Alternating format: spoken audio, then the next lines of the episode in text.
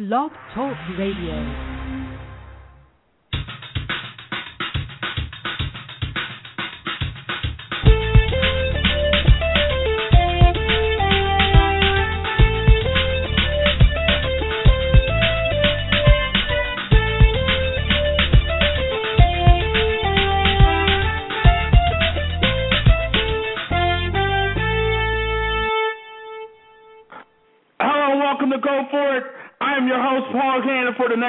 Hours, we will be talking sports and having fun doing it. I want all your ideas, all your opinions, and all your beliefs.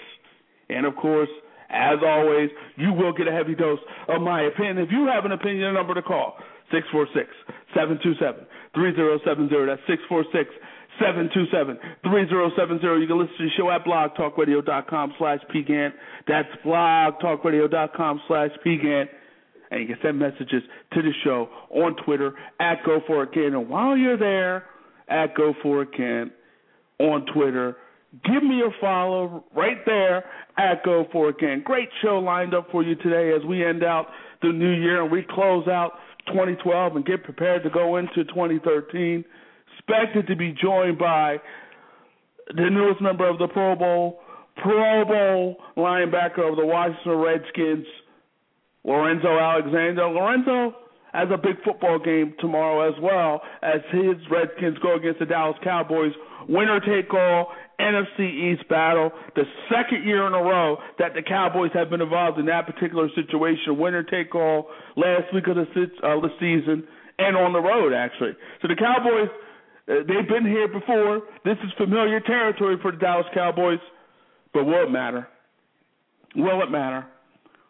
Will it matter? Does that experience matter? We shall see. Big game tomorrow in the NFC East. I know a lot of people are looking forward to that particular football game. It's in prime time on NBC, Sunday Night Football. Cowboys, Redskins, for it all. For it all. And before you look at the Cowboys, the past two years, the past two years, the Dallas Cowboys have been in this situation. You even go back to 08 when they were in this situation against the Philadelphia Eagles. Winner gets the wild card spot. And in that particular situation, the Cowboys came up woefully small, 44 to 6 beat down by the Philadelphia Eagles back in 2008. Wade Phillips was the coach at that time. Let's go to last year. Let's rewind it back to last year or fast forward it from 2008 to 2011 against the New York Football Giants in Giant Stadium, MetLife Stadium, I should say. The Cowboys another opportunity, win and you're in. You get in, you win the division, you celebrate, you get to the playoffs, and the Cowboys came up small again. They came up small again. And now, this year, the Dallas Cowboys have an opportunity. Tony Romo has an opportunity to silence some doubters, uh, the, the the people that don't believe. The, the people that don't believe in Tony Romo, the people who have questioned Tony Romo, questioned Jason Garrett, questioned this Dallas Cowboys organization over the past few years, now questions can be answered, or at least the Cowboys can give the right answers here this time around. At least maybe the Cowboys can give the right answer this time around. Will they? Will they this time around? An opportunity for the Dallas Cowboys to silence all the doubters, to silence everybody who've had a problem and said the Cowboys are chokers. The Cowboys and Tony Romo, Jason Garrett can't get it done in big situations. The Dallas Cowboys now can silence everybody tomorrow. The questions become is will they? Can they? Well, I said a few weeks back that I felt like the Washington Redskins would win the NFC East.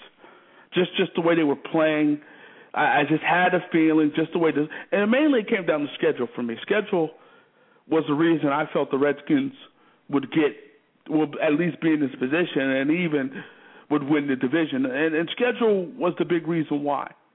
I mean, I looked at their schedule, and their schedule was so favorable. It, it was so beneficial. It was so great for the Redskins down the stretch. It really was. The schedule really was in the favor of the Washington Redskins. I mean, and you look at the other schedules, the Giants, the schedule that the Giants had down the stretch, it was murder. I mean, the Giants had a murderous schedule down the stretch, and I think that's one of the big reasons they're in the position that they're in. Other than, and also they're not really playing good football. But I mean, I mean, you had a situation where the final four weeks of the season, you had New Orleans, well, let's let's take it even back to the week 12 for the New York Giants. You had Green Bay, a game that you won. You had to go to Washington, a team that was playing better at the time. That was a t- you obviously lost, but you had New Orleans. New Orleans was a team that was playing better football, and you won that game. You beat them, beat them down actually. And then you go to Atlanta and you get spanked. You go to Baltimore and you get spanked. And so uh, your schedule obviously was a tough a tough schedule, a tough schedule, and that's one of the reasons I said to myself, you know what? The Redskins are probably going to win the NFC East. And I looked at the Redskins schedule and I saw, okay, Baltimore out the game I thought they would lose, but they have Cleveland, they have Philadelphia, both of those games they won. They also had Dallas to end the season at home. I just figured everything worked together for the Redskins to be the team that wins the NFC East and ultimately gets to the playoffs from the NFC East. That's the way I saw it. That's the way I saw it. But I, I'm not going to backtrack. I'm going to stick to my original pick. The Washington Redskins will win the NFC East. But if I could switch that pick, I would think about switching that pick because I really, really like the way Tony Romo is playing right now. Tony Romo is playing some big time football right now for the Dallas Cowboys. Last week against the New Orleans Saints, they were down late in that particular football game, and Tony Romo drove him back. He drove him back and hit two big scores to put that game into overtime. I like the way he's going right now. 446 yards, three touchdowns last week against the New Orleans Saints. I like the way he's playing right now. I like the rhythm that he's in. Another, he had a big game against the Steelers the week before, where he put up 341 yards and two big touchdowns against the Steelers. He's playing big time football. A week before that, against the Cincinnati Bengals in Cincinnati, coming off the issue with Josh Brent and that whole situation. He went into Cincinnati 268 yards, 68 yards and a touchdown.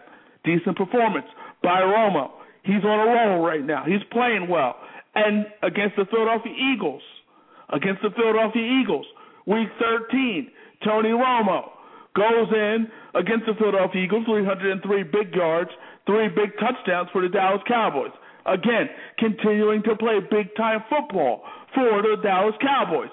He's playing big time football for the Cowboys. He's getting it done for the Dallas Cowboys right now. He's getting it done. He is getting it done. And even a loss against the Redskins in week 12, and this will be a rematch week 17, but Romo was 444, 441 yards in that game. He passed for 441 yards had three touchdowns. He also had two big interceptions in that game, but he balled and has been balling throughout the course of this season. Tony Romo is having a decent season for the Dallas Cowboys. He, he's putting up some decent numbers for the Dallas Cowboys. He's putting up some decent numbers. 4,600 yards passing. Probably may end the season at 5,000 yards when it's all said and done. 26 big touchdowns. He does have six inter- 16 interceptions, which is something he could do a little better in that area. But all in all, Tony Romo has been balling. And I know a few weeks back I picked the Redskins to win the division. If I had to switch it, and I had the Redskins win the division, I really feel good about the Cowboys' chances to win the game on tomorrow. I really do. I just think past disappointments in terms of last season, 2008 as well, with this team, I think they may have learned from that. And, I think now the way Tony Romo is, I like the rhythm that he's in right now. granted, the Cowboys defense hasn't been that great of late, But RG3, how how healthy is he? I mean, I saw him last week against the Eagles. Didn't run a lot of those option plays. Pretty much, RG3 was a pocket passer, and he did a good job as a pocket passer last week. But you didn't see the extra dimension that he brings to the table. That dimension that makes him special in my mind. You didn't see that as that that part of RG3 last week against the Philadelphia Eagles. But I remember that one scramble he had about five yards. He, he scrambled out and he just went to the sideline. But he he got to when he went to the sidelines, he just it, it was gingerly. It, it, it wasn't with that same oomph that we've seen from RG3 and the explosion that we have seen from RG3 throughout the course of this season and throughout the course of his young career at this point. We haven't seen that from RG3. But I look at this game now, and this is a big football game, obviously for the Redskins, obviously for the Cowboys, for both of these teams. Big football game. Who wins? Who who gets it done? Do the Redskins and this improbable run? I mean, the Redskins were three and six. The talk was let's prepare for next season. The, the talk was the Redskins were, were preparing, and obviously the future was going to be bright with Robert Griffin III as your quarterback. Let's prepare for next season. Uh, let's go into next year and let's see what happens. Let's play out the string. And then they came off that bye, meaning the Redskins came off the bye, and then they had to they, they had a they got a get right game against the Philadelphia Eagles, and a lot of teams have gotten right playing the Philadelphia Eagles this year. But they had a get right game against the Eagles, and then they beat the Cowboys, the Giants, the Ravens, the Browns, and the Philadelphia Eagles. You could argue that they didn't beat well, they beat the Ravens, but other than the Ravens, you could argue that they may have beaten only really one playoff team in that run. But again, the Redskins were left for dead. They were left for left for dead coming off a, a loss at home to the Carolina Panthers. So this was a team left for dead. The Redskins were done. We we were we were talking about next year with the Redskins. The Redskins were done. We were talking about the future of the Redskins with RG3 moving forward. That's what we were doing with the Washington Redskins. They were done. We, we were talking how much they were done. They were done. And then, and then, out of nowhere, out of nowhere, six one win later, two win later, two wins later, three wins later, four wins later, five wins later, ultimately six wins later, the Redskins control their own destiny. The Redskins now are in a position to win the division at home against the Dallas Cowboys. they won six in a row, which is a great feat. But the reality is, the reality of this situation is they have to win seven. They have to win seven in a row. And the Dallas Cowboys are not going to be uh, an easy opponent. The Cowboys are going to play good football, I believe. I believe the Cowboys are going to play some real good football in this game. I really do believe the Cowboys are going to play some big football in this game. It's going to be a good game. It's going to be a competitive game. It's this NFC East football, and it comes down to the end, the final game of the year, and it will be in Washington for all the marbles. Again, a few weeks back, I had the Redskins winning the NFC East. Now, and I know the Cowboys are coming off a tough loss against the New Orleans Saints. The New Orleans Saints put up numbers, they put up points, and the Cowboys they put up points too. I, I'm I'm tempted. I'm I'm I'm very close and tempted to go with the Dallas Cowboys in this particular football game. I really am. I really am. But I'm gonna hold that pick until the end. I'm tempted to go there, but I'm not sure if I will completely go there. I'm not sure.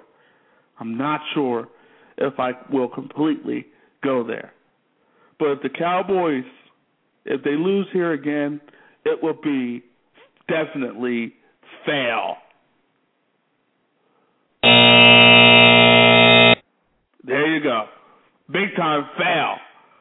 If the Cowboys lose in basically the NFC Championship game again. The NFC East Championship game. Two opportunities for the Cowboys over the last two seasons. Their first opportunity against the New York Giants. the Giants dominated that particular football game. And now this opportunity, this opportunity against the Washington Redskins in Washington, RG3 and the Redskins six game winning streak. Redskins playing their best football of the season at this point. It's going to be tough for the Cowboys to win it. It's going to be tough for the Cowboys to win it. Can they do it? Will they do it? That is the question that needs to be answered. And that is the question that will be answered come tomorrow, 8:20 p.m. Eastern Time, Sunday Night Football, Redskins, Cowboys. Who wins the NFC East? This game is for the NFC East. I want to now go through. Uh, I mean, a lot of tomorrow, big day in the National Football League. Seedings, some seeding needs to be taken care of. Obviously, some divisions. The division needs to be taken care of. Seeding needs to be taken care of. And so there's some football, meaningful football that needs to be played. The wild card situation needs to be taken care of in the NFC. So a lot of football that needs to be played tomorrow. A lot of meaningful football, I should say, that will be played and has to be played. It's going to be played in order for us to figure out who will be in the playoffs. Who will be in the playoffs?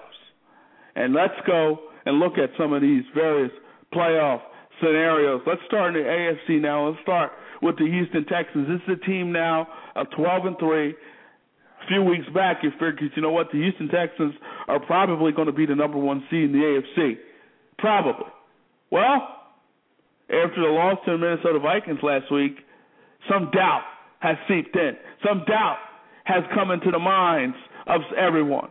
There's doubt now at this point when you talk about when you talk about the Houston Texans in terms of them getting to the Super Bowl and in terms of them even getting the number one seed in the AFC. This team has not been playing Houston Texans football, the type of Houston Texans football that we've seen earlier in the season.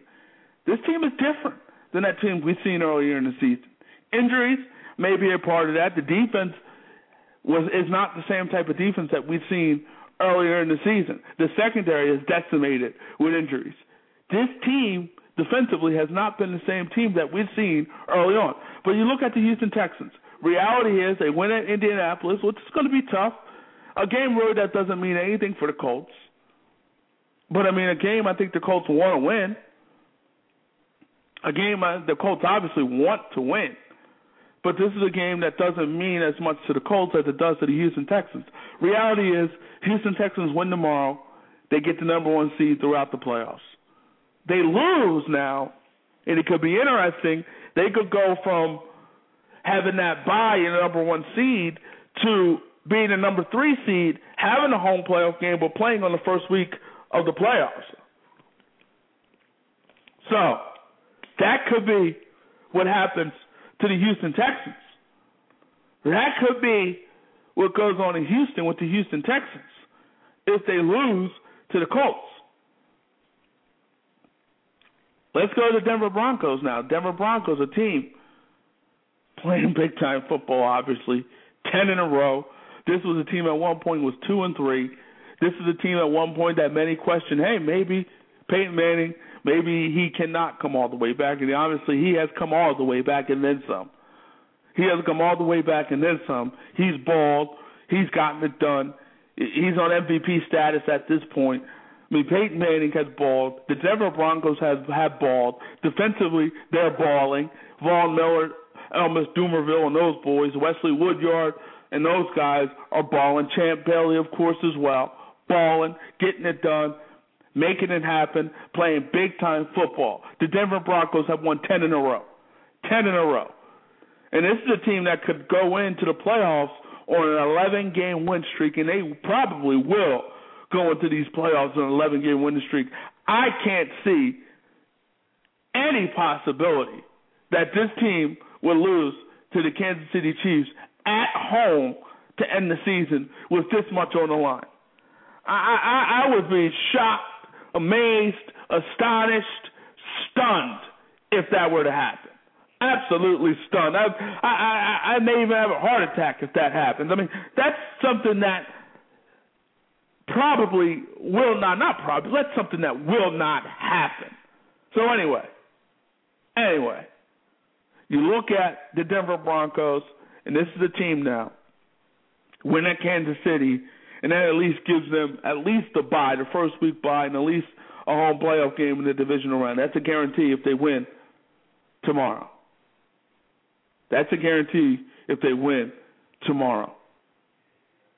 So if they win tomorrow, they at least get that first week bye and at least get one home playoff game in the divisional round. Win tomorrow. Now, possibility if they lose, and I don't see how on God's green earth this could happen, but if they lose tomorrow, there's that possibility that they can move all the way down to the third seed. That's a possibility for the Denver Broncos. So I see it happening now. I don't think that will happen. I'd be stunned if it happened. Obviously, there's no way that will happen. There's no way that will happen. No way that will happen. No way. If, if that happens, I'll walk from here to California barefoot. I mean, there's just no way that happens. No way that Denver Broncos lose to the Kansas City Chiefs tomorrow. There's no way that happens. No way. But anything is possible. Stranger things have happened. But that would be something that would be absolutely strange. Absolutely strange if that were to happen. That would be something that would be absolutely strange if that were to happen. Anyway, let's continue. Playoff scenarios. New England Patriots. This is a team now. Win at Miami and losses by Houston and Denver. There's a possibility if Houston and Denver lose and the New England Patriots win, which they probably will against the Miami Dolphins, but if that happens, there's a possibility that the Denver Broncos get the number one seed. I'm more inclined to think that the Denver Bron- New England Patriots will.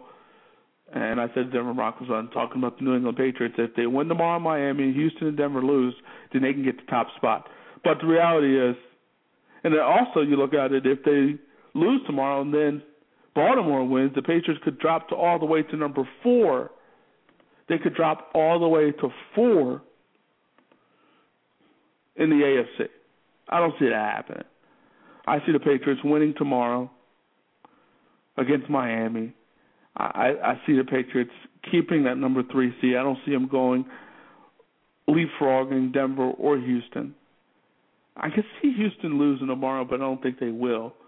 But, but, but, and Chuck Pagano is back, so that could be add some intrigue and drama and add some motivation to the to the Indianapolis Colts. But anyway, I don't see, I don't see, I don't see the Patriots getting any any higher than three. I expect them to stay at three. I don't expect them to go any higher or lower than that three seed. I expect the Patriots to be in the number three th- number three spot tomorrow when it's all said and done. When the season ends, the Patriots will get the number three seed in the AFC. Let's go now to the NFC. The Ravens will stick at four. They could go to three, obviously, if they, win and the Patriots lose, but they're probably going to stick at four. Colts are locked in at five, and New, uh, the Cincinnati Bengals are locked in at six. Let's go today NFC now. The Atlanta Falcons, of course, thirteen and three, thirteen and two at this point, have the number one seed, have, locked up the number one seed in the NFC. If you're going to go to the Super Bowl, it's probably going to go through Atlanta with the Atlanta Falcons. So they have the number one seed locked up, sewn up, and taken care of. They have that taken care of. That's done. It's taken care of, locked up, secure for the Atlanta Falcons. The number two seed now, that that's a situation now that's a little up in the air. The number two seed is a little up in the air right now, and it's coming down to the Green Bay Packers and the new uh, the San Francisco 49ers. 49ers and you knew it would be tough for this team to go into New England and then come back and go into Seattle and win both of those football games. Well, they did go to New England and win, but they didn't go into Seattle and win. And Seattle put up 42 big points against this uh, big time 49ers defense. But anyway, The 49ers are now 10-4 and 1. And how big is is that tie now against the St. Louis Rams? How big is that tie? Because that tie is coming into play. You win that particular football game, a game that you should win. I mean, you should win at least once against the St. Louis Rams, but a game that you should have won against the St. Louis Rams, you lose. You you you end up it ends up in a tie, and now that tie is looming large for you. That tie is the reason that you're not the number two seed. You're not the number two seed. That's the reason now you're the number three seed instead of the number two seed because you've beaten the Green Bay Packers this season. So now, instead of being number two, you're going to be number three more than likely because the Packers played the Minnesota Vikings. And the Minnesota Vikings did go into Houston and beat the Houston Texans. The Minnesota Vikings also, this is a team that's playing for their playoff lives. They win and they're in. The Packers, they're playing for that first week's bye. So this game means a lot to both of these football teams. This game means a lot to both of these football teams. This is a big football game for both teams. And it's in Minnesota. And Adrian Peterson has an opportunity now, 208 yards shy of Eric Dickerson. Will he get it? That's a lot to ask for a guy to get that kind of yardage again, but he did have 210 yards against the Green Bay Packers a few weeks ago, so it's not impossible. Obviously, it's not impossible, but 210 yards is a lot. It's a lot. It's a lot to ask of someone. It's a lot to ask of someone to get 208 yards in a particular football game. It's a lot. It's a lot, but it's possible. It truly is possible. It's not an impossible situation. It's possible. It's not impossible. And the way he's been playing throughout the course of this year, nothing is impossible when it comes to Adrian Peterson. Nothing. Absolutely, positively, nothing is impossible when it comes to Adrian Peterson. The kind of year he's had, the type of injury he's coming off of. Nothing is impossible. Nothing. Nothing is impossible. He's coming off a big time. He's having a big time year, an absolutely big time year. Big time year. He's getting it done for the Minnesota Vikings. He's getting it done for the Minnesota Vikings and has been getting it done throughout the course of this year. Some say he is the MVP. Others say he's just the comeback player of the year. Regardless of what you say, he's having a big time year. But anyway, you look at that game. It's winner. Winner either gets the number two seed, that is the Green Bay Packers. Winner the Minnesota Vikings at least just gets into the dance. My Vikings lose and the Bears win, they're probably out. They're out. They're not probably out. They're out. They're out. They're out. So they lose. They're pretty much done because I don't expect the Bears to lose to the Detroit Lions. And anyway, you still have a situation where the Giants could get in at that point the Giants need a lot of help, obviously, but the Giants could still get in. Even the Redskins, if they lost, could still get in. So, a lot of things that could happen. But all in all, here's the bottom line: Packers win, they get the number two seed. You look at it, or it could even they they'll probably get if they win they get the number two seed. If they lose, they probably will not get the number two seed. They probably will go down to at least the number three seed. That's what probably is going to happen. That's probably what's going to happen. But we shall see. Let's go on. San Francisco 49ers, we know what they need. They got to win tomorrow, and hopefully the Green Bay Packers will lose. And if that happens, the 49ers keep, well, the 49ers could get to the number two spot. The 49ers, though, if they lose to the Arizona Cardinals, and again, that's another football game I just can't see the 49ers losing to Ryan Lindley and those boys, oh, the Arizona Cardinals. I, I I can't see that happening. But if it were to happen, 49ers now could be in a situation where they would have to go. They could possibly be in a wild card, be the wild card team, and have to go on the road the first week of the playoffs. That would be something. That would be something because we we looked at the 49ers and say they probably were going to be the number two seed. They could drop all the way from three to five. They could drop all the way from three to five. The Washington Redskins, we know what they have to do. They have to beat the Cowboys tomorrow. They could get some other help. I mean, there, there's possibility that if the, the, the Vikings and the Giants and the uh, Bears lose, that the Redskins could still get in with a loss, but that's a lot that needs to happen for that for you to be in the playoffs. All in all, the Redskins need to win. They need to win tomorrow. Win, and they're in. Bottom line. That's the bottom line. Seattle, they're in a situation now. If they can, um, if they can win tomorrow against St. Louis and San Francisco lose, as I said before, they can move up all the way to the third spot. Actually, they can move all the way up to the number two spot if the Packers lose. So if the Packers and Niners lose, the Seahawks win, the Seahawks could be the number two seed in the NFC. And you look at that team, the way they play at home, that team is so dominant at, at home. And then you look at the Seahawks, if they were a team that had home field throughout the course of these playoffs, and that's not possible, but if they were, they would get to the Super Bowl. Guaranteed. They're a totally different team at home. It's like night and day for this team at home. Night and day. But anyway, Seattle now, 10 and 5. They're probably, I don't see the 49ers losing. They're probably going to be stuck as the fifth wall, as the fifth seed in the NFC. They're probably going to be stuck as the fifth seed, and probably they're probably going to play the NFC East winner, which is going to be Washington or Dallas. That's going to be an interesting game. If it's Washington, you got the battle of the rookie quarterbacks, the top rookie quarterbacks in this uh, game. Andrew Luck as well as one of the top rookie quarterbacks, but it could be a battle of rookie quarterbacks. That should be interesting. That would be interesting if that were to happen, and that probably will happen. That probably will happen. Minnesota Vikings, they win tomorrow. They're in. And I didn't think the Vikings would be in this position. I didn't expect them to go into Houston and beat the Texans the way they did. They beat them soundly, twenty-two to six. Beat them good. They not only beat them, but they beat them good. They beat them good. Beat them good. They beat them good. So I look at this, the Minnesota Vikings, and I, I wouldn't be surprised they beat the Packers. I really wouldn't. Um, but the Packers have a lot to play for. The Packers have been playing some big time football of late. And the Minnesota Vikings, they're a team now that has been playing good football as well. Christian Ponder played well last week against the Texans. Can he do it again against Aaron Rodgers and the Green Bay Packers? That should be an interesting football game. That's going to be a very good football game, and we shall see. But the Vikings win, and they're in. The Bears, they need help. They need the Minnesota Vikings to lose. That's the bottom line. They win tomorrow, and they need the Vikings to lose. If that happens, Lovie Smith keeps his job for now, and if that happens, the Chicago Bears get into the playoffs.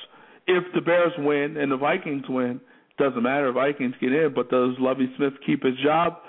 That's going to be a tough one. I have to say, probably not. Probably not. But we shall see. Cowboys. It's kind of simple for the Cowboys. Win and you're in. That's the bottom line. Nothing else can help you. You lose, it's a wrap. Nothing else can help you. The Giants. The Giants need a whole lot of help. The Giants need a whole lot of help. A whole lot of help. They got to win, and they need Minnesota to lose. they need the the, uh, the Bears to lose. I mean, they need so much help. The Redskins to lose. I mean, they need a lot of help. The Giants need a lot of help. If they are going to get to the playoffs, they're going to need a lot of help. And I'm not even sure they can help themselves. I don't think they're going to beat the Eagles. I'd be surprised. I wouldn't be surprised, but I expect the Eagles now with Michael Vick back in the mix. I think that changes some things in this game, and that turns a game that was kind of a yawner to me into an intriguing football game. It's an intriguing football game now. It's a very intriguing football game. A very intriguing football game. So the, the Giants need the Bears to lose, the Vikings to lose, and the Dallas to lose. So they need three teams to lose. Three teams to lose. Cowboys, Bears, and Vikings. Not impossible. I mean, it's a lot, but not impossible. I mean, the Redskins are the favorite against the Cowboys at home. I mean, the Vikings are playing against the Green Bay Packers, a team that really needs that football game tomorrow. And then the Bears are playing the Detroit Lions, and I wouldn't sleep on the Lions. They're a very talented football team, a team that can put up a lot of points, a lot of numbers. So I, I, I wouldn't sleep on the Giants. I wouldn't sleep on the Giants, and that's a team that no one wants to see get in. No one wants to see the Giants get in. No one, including myself, because I'm not. I'm. I've all, never been a huge Giants fan throughout the course of my life, and uh, I, I think I would enjoy if the Giants were to lose tomorrow. Obviously, to my Philadelphia Eagles, and I actually expect the Eagles to win that game tomorrow. I expect Michael Vick to go out and play a big time football game. I mean, this is a guy who many thought wouldn't play again this year, but Nick Foles broke his hand, broke his throwing hand, so that gave an opportunity for Michael Vick to have one last shot, one last hurrah. This is probably probably going to be the final hurrah for Michael Vick, probably the final hurrah for Andy Reid.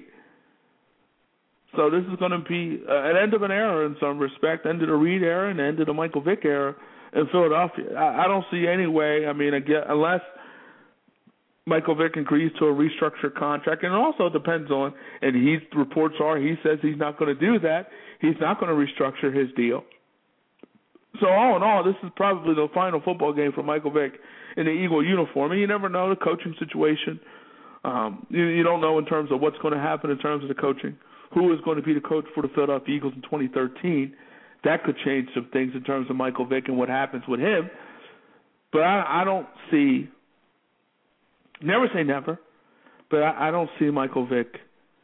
I don't. I don't see a scenario where Michael Vick will return. I guess the only scenario that would make that possible if Vick agrees to restructure his contract, and then you could, if you get a coach like Chip Kelly, who runs the spread offense, who who wants a running quarterback, that could change things. Maybe Chip Kelly would want Michael Vick. Who knows? Who knows? But Michael Vick has a three million. Uh, uh, he has he has a, an op- option in his contract for three million dollars. He can get that, but if the Eagles release him by February sixth, they won't have to pay him that money, that three million in guarantees. They won't have to pay him. His he's scheduled to make fifteen point five million dollars next season for the Eagles, which is a lot of money. You know that he's not going to get that kind of money. You know the Eagles are not going to pay fifteen point five million for Michael Vick, and I don't say I don't blame him. I, I don't blame him. I really don't. I really don't. But he's not willing, according to reports, according to a Philadelphia Inquirer report, he's not willing to restructure his contract. That's something he's not going to do. He's not open to it, according to the to according to the Inquirer. That that's according to the paper in Philadelphia. He's not open. I'm not open at all to restructuring his deal. He's not open to it. So if they release him by February 6th, they don't have to give him that guaranteed three million in his deal. So, so more than likely, Michael Vick will be gone before the Super Bowl, or after this, a little bit after the Super Bowl. He will be gone. He will be gone. Michael Vick will be gone, and that's it. That's that's that, that's it for Michael Vick in a Philadelphia uniform but it should be interesting. It, it truly should be interesting to see how how that whole situation plays out for the Philadelphia Eagles because it is the end. Uh, I don't. I mean, you know, Andy Reid's 14 big years for the Eagles. Did a lot of great things in Philadelphia. The past couple haven't been great, obviously, in Philadelphia land. Have not been great at all for Andy Reid. I mean, last year, talk of dream team, all the talent that the Eagles had, and they were eight and eight this year. You come back, you only win four games. You're four and eleven at this point. Could end the season at four and twelve. I, mean, this talent, this this roster, you could argue maybe it's not as talented as we thought, but it's more talented four wins. This roster could get should get should be able to get you more than four wins. This roster should be able to get you more than four wins. This should. It should be able to get you more than four wins this roster should be able to get you more than four wins. It should. It should. But it hasn't. It hasn't for the Philadelphia Eagles. It has not. You're listening to Go For It on Blog Talk Radio.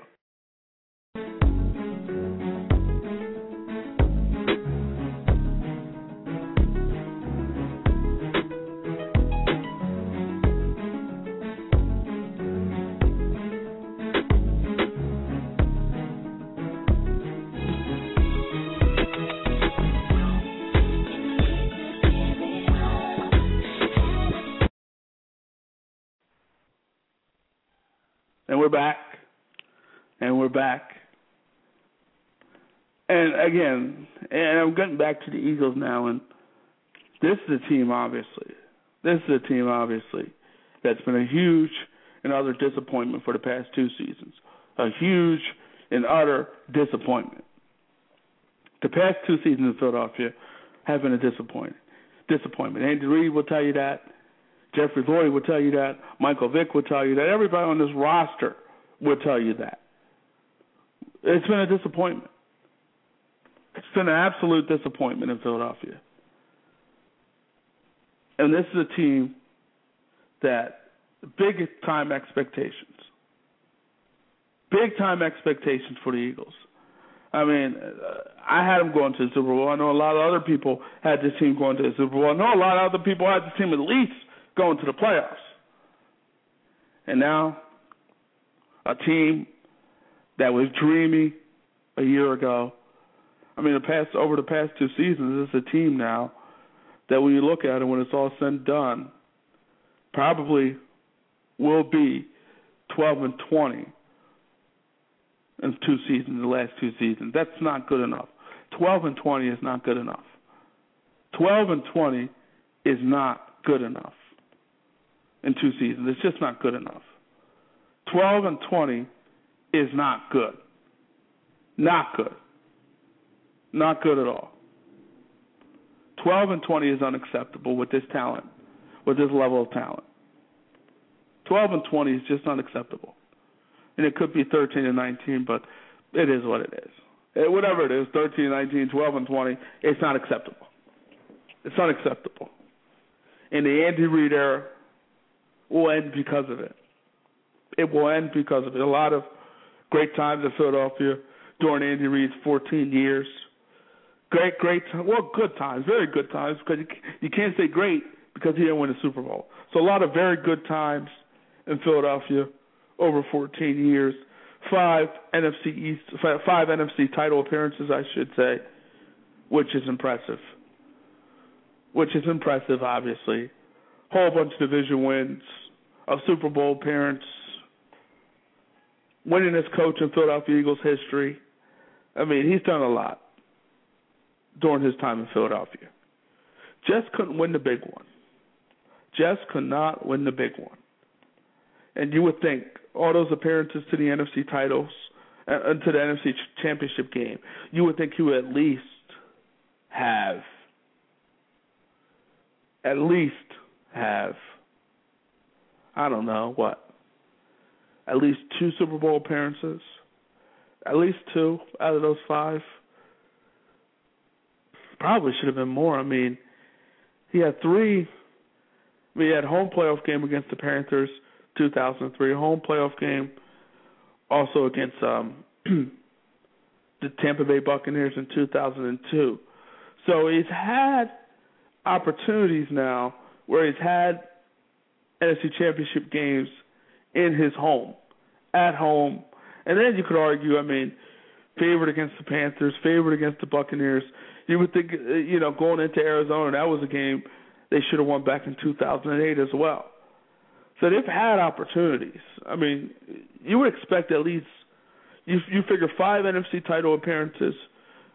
You would expect at least two Super Bowl appearances and probably at least one Super Bowl championship. That is the only thing missing on this Reid resume. This Reid resume has everything except a championship. So, I mean, that's why you say, you know what, the Andy Reid years in Philadelphia, the 14 years in Philadelphia, a lot of success. The 14 years in Philadelphia, Andy Reid, I mean, he did a good job, a very good job.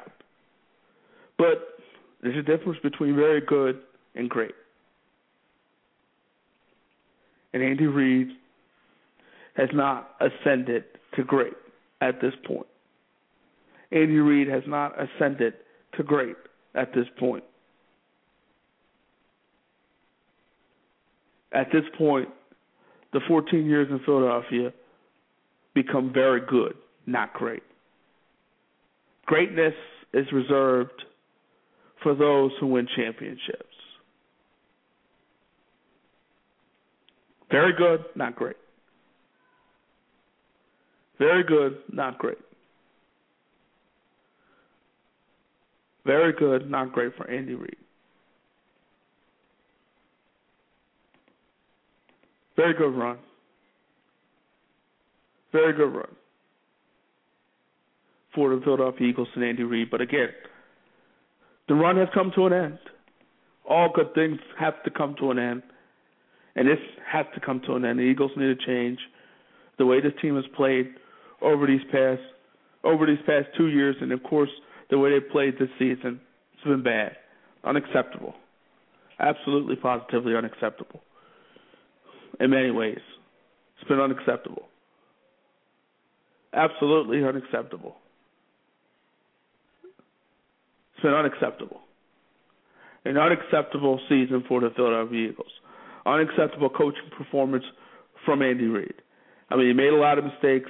Defensive coordinator, making your offensive line coach your defensive coordinator was a mistake. Bringing in Jim Washburn turns out was a mistake. You could argue bringing in Howard Mudd as the offensive line coach and moving Juan Castillo, obviously moving him to the defensive side of football was a mistake, but he might have been better off just keeping Juan Castillo as the offensive line coach because he's had a lot of success in that position. A lot of success for the Eagles over the years as the offensive line coach. So he probably should have stayed in that position.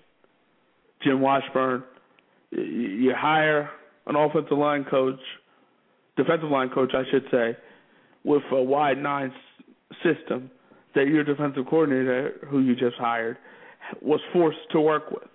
And then you could argue that you don't have the linebackers and the safeties to run the wide nine.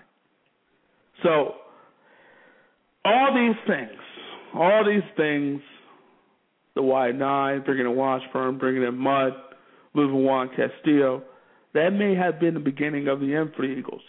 That 2011 season where he made all those moves on the offensive line with the offensive line coach, defensive line coach, defensive coordinator, all those moves, those three moves may have been the beginning of the end for Andy Reid because those three moves has turned is basically biting him in the butt.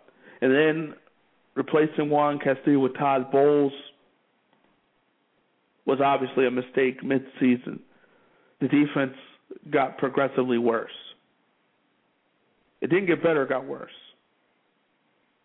It did not get better, it got worse. Over those three over those games with Todd Bowles as defensive coordinators. They weren't getting turnovers before Todd Bowles, and they weren't getting turnovers after Todd Bowles. They were at least stopping teams with Juan Castillo, with Todd Bowles. They weren't stopping anyone. They weren't stopping anyone. They didn't stop anyone. I mean, the Falcons, but I think they punted one time in that game. Todd Bowles' first game as defensive coordinator. Falcons went up and down the field against the Eagles, put up 30 big points. I mean, let's just look at Todd Bowles, the offensive coordinator. Let's start with the the Atlanta Falcons 30 to 17 loss, 30 points, 28 points to the Saints and a loss, 38 points to the Cowboys and a loss, 31 points to the Redskins and a loss, 30 points to the Carolina Panthers and a loss, 38 points to the Cowboys and a loss, 21 points against the Buccaneers and a win. 34 points against the Bengals and a loss, and part of that could be attributed to turnovers. Turnovers was a big part of that game against the Bengals. But anyway, 34 big points, and then 27 big points to the Redskins and a loss. Let's look at before. Let's look at Juan Castillo as defense coordinator. 17 points they gave up. 16 points I should I should say they gave up against the Browns. 23 they gave up against the Ravens. 27 against the Cardinals, 19 against the Giants, 16 against the Steelers, 25, 26, I should say, against the Lions. So, I guess it wasn't that bad under Juan Castillo. I guess it really wasn't that bad. And maybe that looks makes Juan Castillo look good moving forward in the off season as he tries to get another job, and he will get another coaching job in terms whether it's the offensive line coach. I don't think he'll get another defensive job, but I think he will get another offensive line coach job because he he was a, a great offensive line coach for many years for the Philadelphia Eagles. Aces have to be in their places. Aces have to be in their places, and you moved a guy from the offensive line, which was a strength for you, to the defensive side of football, which turned out not to be a strength for you. I mean, the thing is, Jim Johnson died in 2009, and his death, in his death, sad, you know, obviously it's a tragedy anytime anyone dies, but he succumbed to cancer. But they were never able to replace that defensive coordinator position. Sean McDermott, McDermott tried, he wasn't successful. Juan Castillo tried, he wasn't successful. Todd Bowles tried, obviously he wasn't successful. And now the Eagles, Andy Reid, are where they are because of those decisions. The decisions on the coaches, some of the draft picks haven't turned out too well. Jaiquawn Jarrett, second round pick that you chose in the second round was cut. He's no longer with the team. You can't. I mean, that that's not good. It's just not good. Your second rounder is cut already. Didn't even last two seasons with you. It lasted a year, and you decided that he couldn't play. I mean, Brandon Graham has shown some flashes this year, obviously near the end of this year, but you passed over Jason Pierre-Paul. You chose Nate Allen also in that second round. You passed over an Earl Thomas. So you passed over some guys. You moved up actually to get Brandon Graham. And we all know the stud that Jason Pierre Paul is. We all know the stud that Earl Thomas is. You passed over these guys. That's not good in a draft. You passed over these guys. That's not good. That's not good. You can't win when that kind of things when those things happen. You can't. You can't win when those things happen. You can't. And the Eagles didn't do a good job in the draft. And then you could argue that making Michael Vick your franchise quarterback was a mistake. And in hindsight, it probably was. But at the same time, maybe it was, maybe it wasn't. Because at the same time, who was your other option? Kevin Kolb at the time? And Kevin Kolb can't stay on the field. He, he cannot stay on the field. Kevin Kolb cannot stay on the field. He can't. He's having a hard time staying on the field. He's had a lot of struggles in Arizona staying on the field with his health. Obviously, he lost his job in Philadelphia because of health. He can't stay on the field. He cannot stay on the field, Kevin Kolb. And because of his inability to stay on the field, because of that inability, I, think the Michael Vick situation was fine. I, I really can't argue with my. He was the best option in hindsight. He was the best option. And you remember the 2010 Eagles, they didn't tell you they were they were rebuilding, but essentially they were. They were rebuilding in 2010. They were bringing in a new quarterback in Kevin Kolb. The, the defense was young. The team as a whole was young, and everybody was. And this whole situation was going to grow with supposedly your franchise quarterback Kevin Kolb. You traded away Donovan McNabb to the Redskins at the time. Obviously, Michael Vick was there, still your backup. But then Kevin Kolb, first week of the season, Clay Matthews slams his head into the to the turf, to the grass at Lincoln Financial Field, and then from there, Michael Vick stepped in, and Michael Vick had a big time 2010 season, stole a job from Kevin Kolb, and the rest is history. And he also led the Eagles to the playoffs. The Eagles will lose to the Green Bay Packers a game I thought they should have won. I mean, that game. You you remember that game? The Philadelphia Eagles had an opportunity there. Michael Vick was driving. I think they were at the 20 yard line of the Green Bay Packers at that point. He throws the ball to the end zone. Tramon Williams picks it off. Packers advance, Eagles go home. And in that game, you had the situation David Akers missed two big field goals, two very makeable field goals, and ultimately, the Eagles were bounced, bounced out in the wild card round of the playoffs. And 2011, of course, you had the Dream Team. Nnamdi signs, Cullen Jenkins signs, Vince Young signs, Jason Babin signs.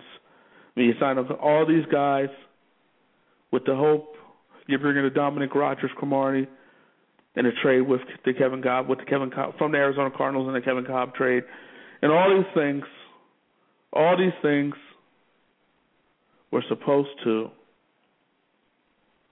make the Eagles a formidable team for these next couple of years, and it didn't happen. They became a team of fantasy football players. It, it was a, it was a team of fantasy football players. This Eagle team. Was, I mean, it, it was just a fantasy football team. It was you just compiled talent, you compiled talent, and they were just a fantasy football team. A fantasy football team, this Eagle team that they brought in. I mean, you look at that team a year ago in terms of, you know, Babin put up big time numbers in terms of sacks. A lot of people put up big time numbers in terms of sacks with the Eagles last year. I mean, they led the league in sacks. I mean, it was a collection of talented football players, but seemed like a be seemed to be a collection of football players. Trent Cole, big time year, 11 sacks a year ago in 2011. Babin, 18 sacks. I mean, it was a collection of talented football players, but it wasn't a team. You, look, you saw McCoy had a big time year. I mean, the numbers were great for a lot of players in 2011.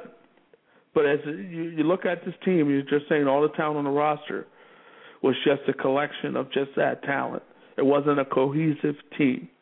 It wasn't a balanced, cohesive team. And because of that, because of that, the Eagles have played two years of subpar football. And because of that, the Andy Reid era must end tomorrow. And it will end tomorrow against the New York football giants. It's over for Andy Reid. It's going to be over for a lot of coaches. Black Monday, Norv Turner. I think it's final. He's finally done. He can't stick around after what happened these past few years. Rex Ryan and Mike Tannenbaum. Do they stick around? Does Mike does Rex Ryan stick around for another year? That's going to be an interesting one. The Jets have been a disappointment these past two seasons. Didn't even make the playoffs these past two seasons. This is after coming off two consecutive appearances in the AFC title game. And then you got Tannenbaum with the whole Tim Tebow debacle, and that was a debacle, and we're going to talk about that in the next hour. But the whole Tim Tebow thing was a debacle. I mean, uh, we'll see, we'll see. But does Rex stick around?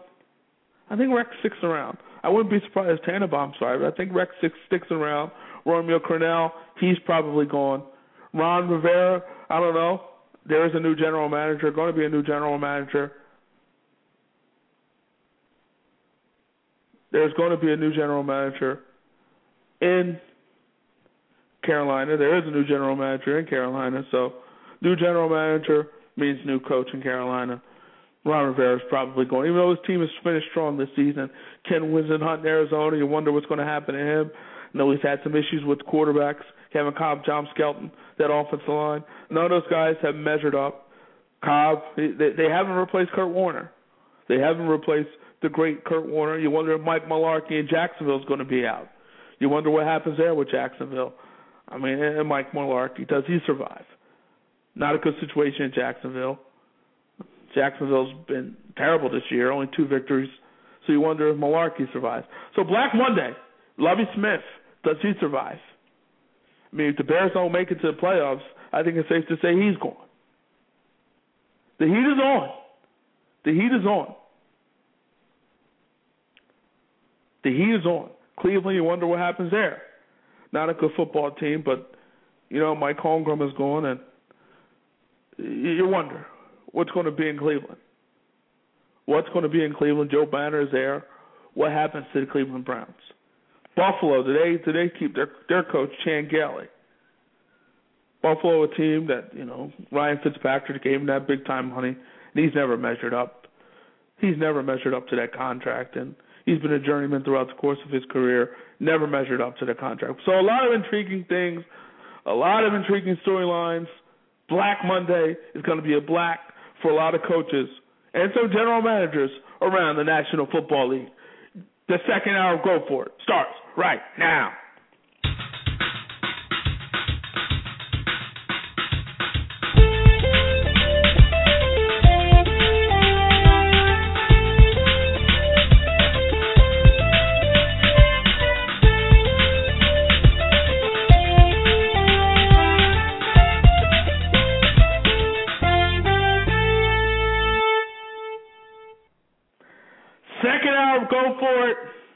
And popping, and in this hour, we're expected to be joined by Lorenzo Alexander of the Washington Redskins in this hour. Should be exciting to talk to him. He is a Pro Bowler now, and we're going to talk about some of the great things going on with Lorenzo Alexander. So it should be exciting to talk to him in this hour. And we're going to continue to talk football, talk sports, and have fun doing it. That's what we do here on Go For It, week in, week out, year in, and year out. Because it is the second hour of Go For It.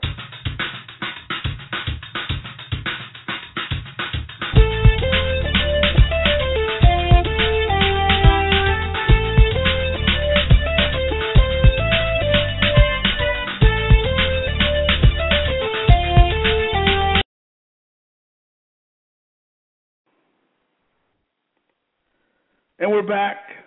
It is the second hour of Go For It. Black Monday is around the corner. And, and we're going to bring in an, another blog talk host, Sportsman Radio, the one, the only, my man, Chris. How are you, sir? Yeah, I'm doing great, Paulie. It's it's uh I gotta say it's an honor to finally call into your show, man. It's an honor to have you on. You wanted to talk about Black Monday, and Black Monday is going to be black for a lot of coaches in the National Football League, some general managers as well. How do you see Black Monday playing out? Uh, you know, you you said it. You mentioned a lot of coaches' names. I, I do think we're going to see a lot of coaches leaving teams. But one coach you mentioned, and you might know this from following me on Twitter or even listening to my show. I'm a Bears fan, and you mentioned Lovie Smith, and I, I gotta say, I, I mean, even if the Bears lose this game tomorrow against Detroit, and uh don't make it to the playoffs, I gotta tell you, Paul, I I think we're gonna see Lovie Smith back in Chicago. I think someone you have to look at though is uh, offensive coordinator and offensive line coach Mike Tice. I'm not Okay. too sure what his uh what his future would look like for the Bears. Uh i i in my opinion, I think the Bears bring back, you know, uh Lovie Smith, Mike Tice and Rod Marinelli, all three of them. Uh you know, it, I think one to look at though is Mike Tice. I think you have to give him another year to work with this offense. Of course, coming into the season, the Bears were held to high hopes with this offense. They were. You bring back, you bring uh, Brandon Marshall back here uh, to to reunite with Jay Cutler. You bring Michael Bush. This offense looked awesome on paper, but when you're on the field, it seems like Marshall was only their only weapon. And uh, Lovie Smith, uh, the reason why I think the Bears are going to bring him back is because he's guaranteed his money for next season. And we we both know, Paul, that that would be unlikely for the Chicago Bears to fire Lovie Smith and still pay him the money. The Bears are pretty greedy with their money, you know. so let, let's look at it, okay? Hypothetically speaking, so you're saying regardless of what happens tomorrow, regardless Bears go down, the, the Bears lose tomorrow. You're saying no matter what happens, what happens, Bears go to Detroit, they lose. No matter what happens, Lovie Smith will come back next year. I think so. Okay, fair enough. I mean, the pressure is on Lovie Smith. A lot of talk is if he if the Bears don't make it to the playoffs, Lovie Smith is going. You believe financially because he has money left, because he has another year on his deal. You believe that Lovie Smith will stick around in Chicago. I mean, that should be it should be very interesting. Let's say hypothetically speaking, Bears win tomorrow. But the Vikings win. Bears are out of the playoffs at that point. Ten and six for the Chicago Bears. Does Lovie Smith make a strong case to come back if that happens? Uh, I think so. I think so. Ten and six. That's a pretty decent record. Uh, of course, the Bears started off the season seven and one, and uh, you know just collapsed in the second half of the season. So I'm sure they'll look at that. But I think so. I, I think if the Bears win tomorrow, uh, make it to the playoffs or not, I I think Lovie Smith he's coming back. And, and I think in Lovie Smith's defense, I mean, there have been some injuries. He's Obviously, you have. Urlacher, Cutler. I mean, so uh, to name a couple. So uh, in his defense, there's been injuries here for the Chicago Bears. And that was the story last year too. You know, Bears were seven and three, looking really, really good, and then uh, you know, ten, eleven games into the season, just injuries. You know, last year was Jay Cutler, Matt Forte. This year, you named it. Uh, you know, uh, Brian Urlacher, even Matt Forte. Right. You know, there's injuries to this team. Tim Jennings. So you know that that could also help Lovie Smith in uh you know when when you ask if he's going to come back next year or not. And and you you talk about it, you know, Lovie Smith he he's he's proved himself in the NFL. He is a pretty good head coach. Uh you know, he, I, I think he could have done some things a little better here in Chicago, but he's made it to a Super Bowl. Of course, you know, he didn't win it and you know, when you make it to one Super Bowl, you you always look to see if they won it or lost it. He, he didn't win it. He made it to an NFC Championship game with Right. the Bears. Uh, obviously, he's a pretty good head coach, and and you like it when uh, you see the players back up your head coach too. I know Brian Urlacher and Charles Tillman. I'm sure other players have been, you know, everywhere, uh, pretty much protecting their head coach and backing him up. How do you see this whole thing playing out in terms of tomorrow for the Chicago Bears, in terms of their playoff chances? Do you see them A winning in Detroit and B do you see the Packers beating the Lions? Uh, pa- Packers beating the Vikings. Vikings, I'm sorry. It, it's all right. Yeah, you know, I I don't know if this is the Bears fan in me or not, but I, I do see the Bears winning tomorrow. Well, hold on, let's let's stop for a second. Take off your Bears underwear, your Bears socks, your Bears T-shirt. Now, what will happen tomorrow? Uh, all right, Bears win. We we've seen these two teams battle on uh, early in the season. They won thirteen to seven. That's in Chicago. Now they're playing in Detroit. I, I don't think home field advantage is gonna really matter in this one. I think the Bears they know they're playing for something. They win this game, then they have a chance to go to the playoffs. Uh, Detroit, I really like the team on paper, but when you look at them on the field, they're just they're just not too good. Uh, only weapon on offense is Calvin Johnson, uh, Matthew Stafford. I like Matthew Stafford, but you, you don't know who's going to be lining up across from Calvin Johnson. It almost seems like every week. Titus Young, he's having his problems. Uh, Nate Burleson, he's out for the season with an injury. Uh, I believe it's like Kris Durham or something like that, who's lining up across from Calvin Johnson right now. So that you know, I, I think everything is in the Bears' favor to win this game. I think uh, the football gods were really looking over the Bears because they needed to win these last two games, and uh, honestly, I don't think it could have. Uh, I don't think the Bears could have gone against any, you know, any other teams that would have uh, helped them out in winning. And and With- with I, the- I looked at the whole situation with the Chicago Bears, even after after their disappointing loss they had a few weeks back. Um, I, I saw the final two games of the season, Arizona and Detroit, and to me, it all measured up. It was the perfect storm for me. The Bears would get into the playoffs. I didn't expect the Vikings to win last week against the Texans. That was a shocker. That was a shocker, and that kind of changed some things to me for me. But at the same time, I can't see the Vikings. Well, I can see the Vikings, but I don't think they will beat the Packers tomorrow. That's I mean the Packers really need that football game tomorrow. Yeah, and you know what? You you hit it. I mean, I don't think anyone expected the Vikings to win that game against Houston last week. And uh I got to say one reason why the Vikings defeated the Texans last week is because Christian Ponder was actually playing well. They're they're uh Adrian Peterson who's been carrying this team on their on uh, his back all season long.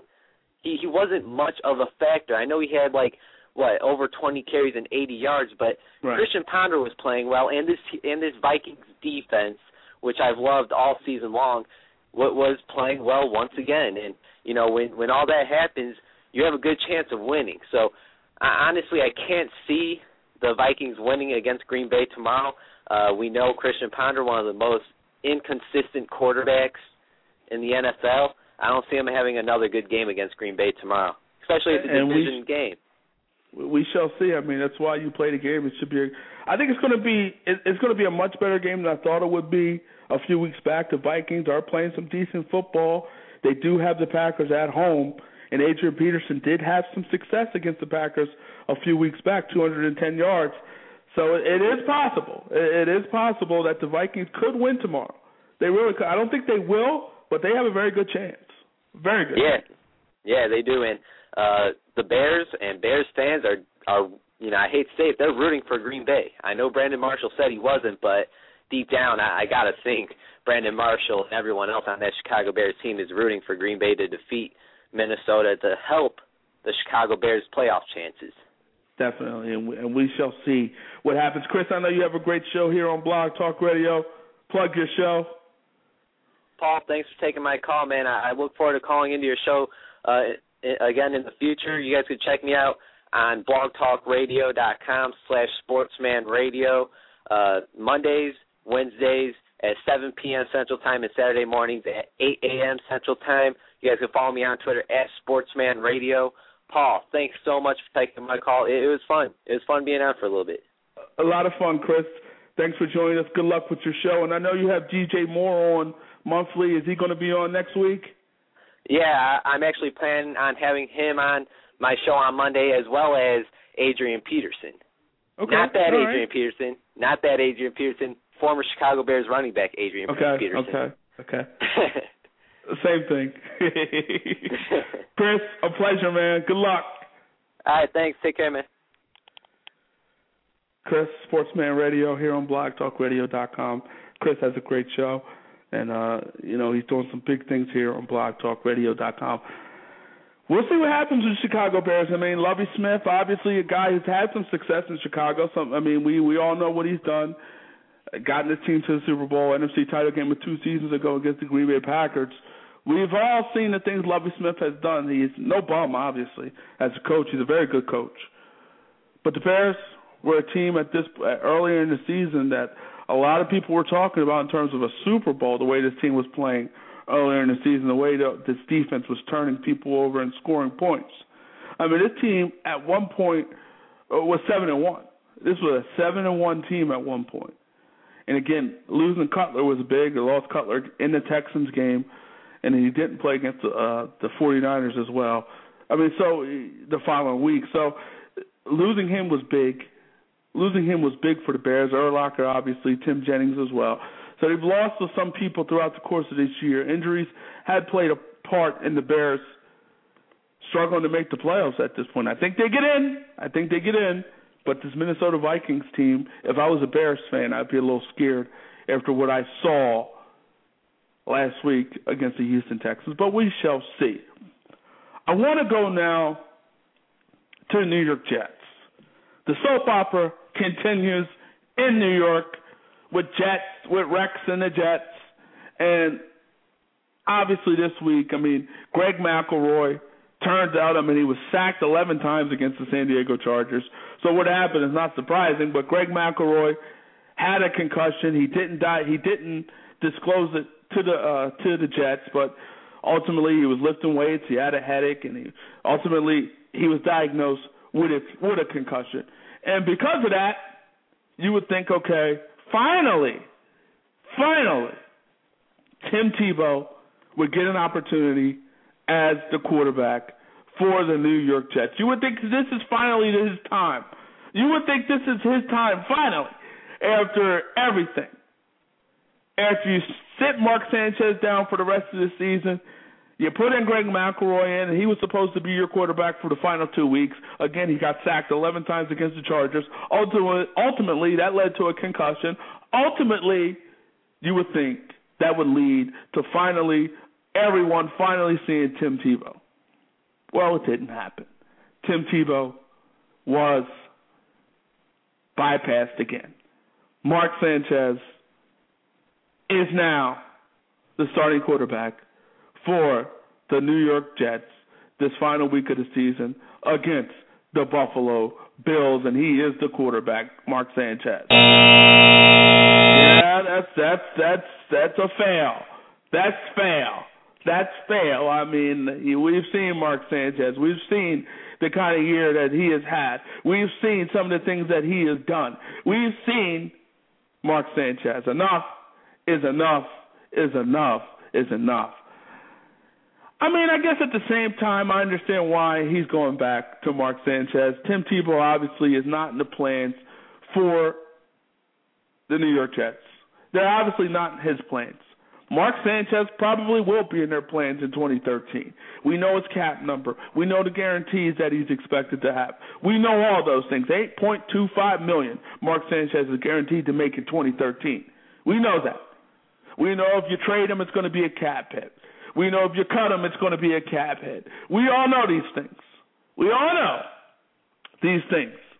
Actually, they'd be very fortunate to trade him. That would be less of a cap hit. But the thing is, bottom line, Mark Sanchez is stuck in New York with the Jets, and the Jets are stuck with Mark Sanchez.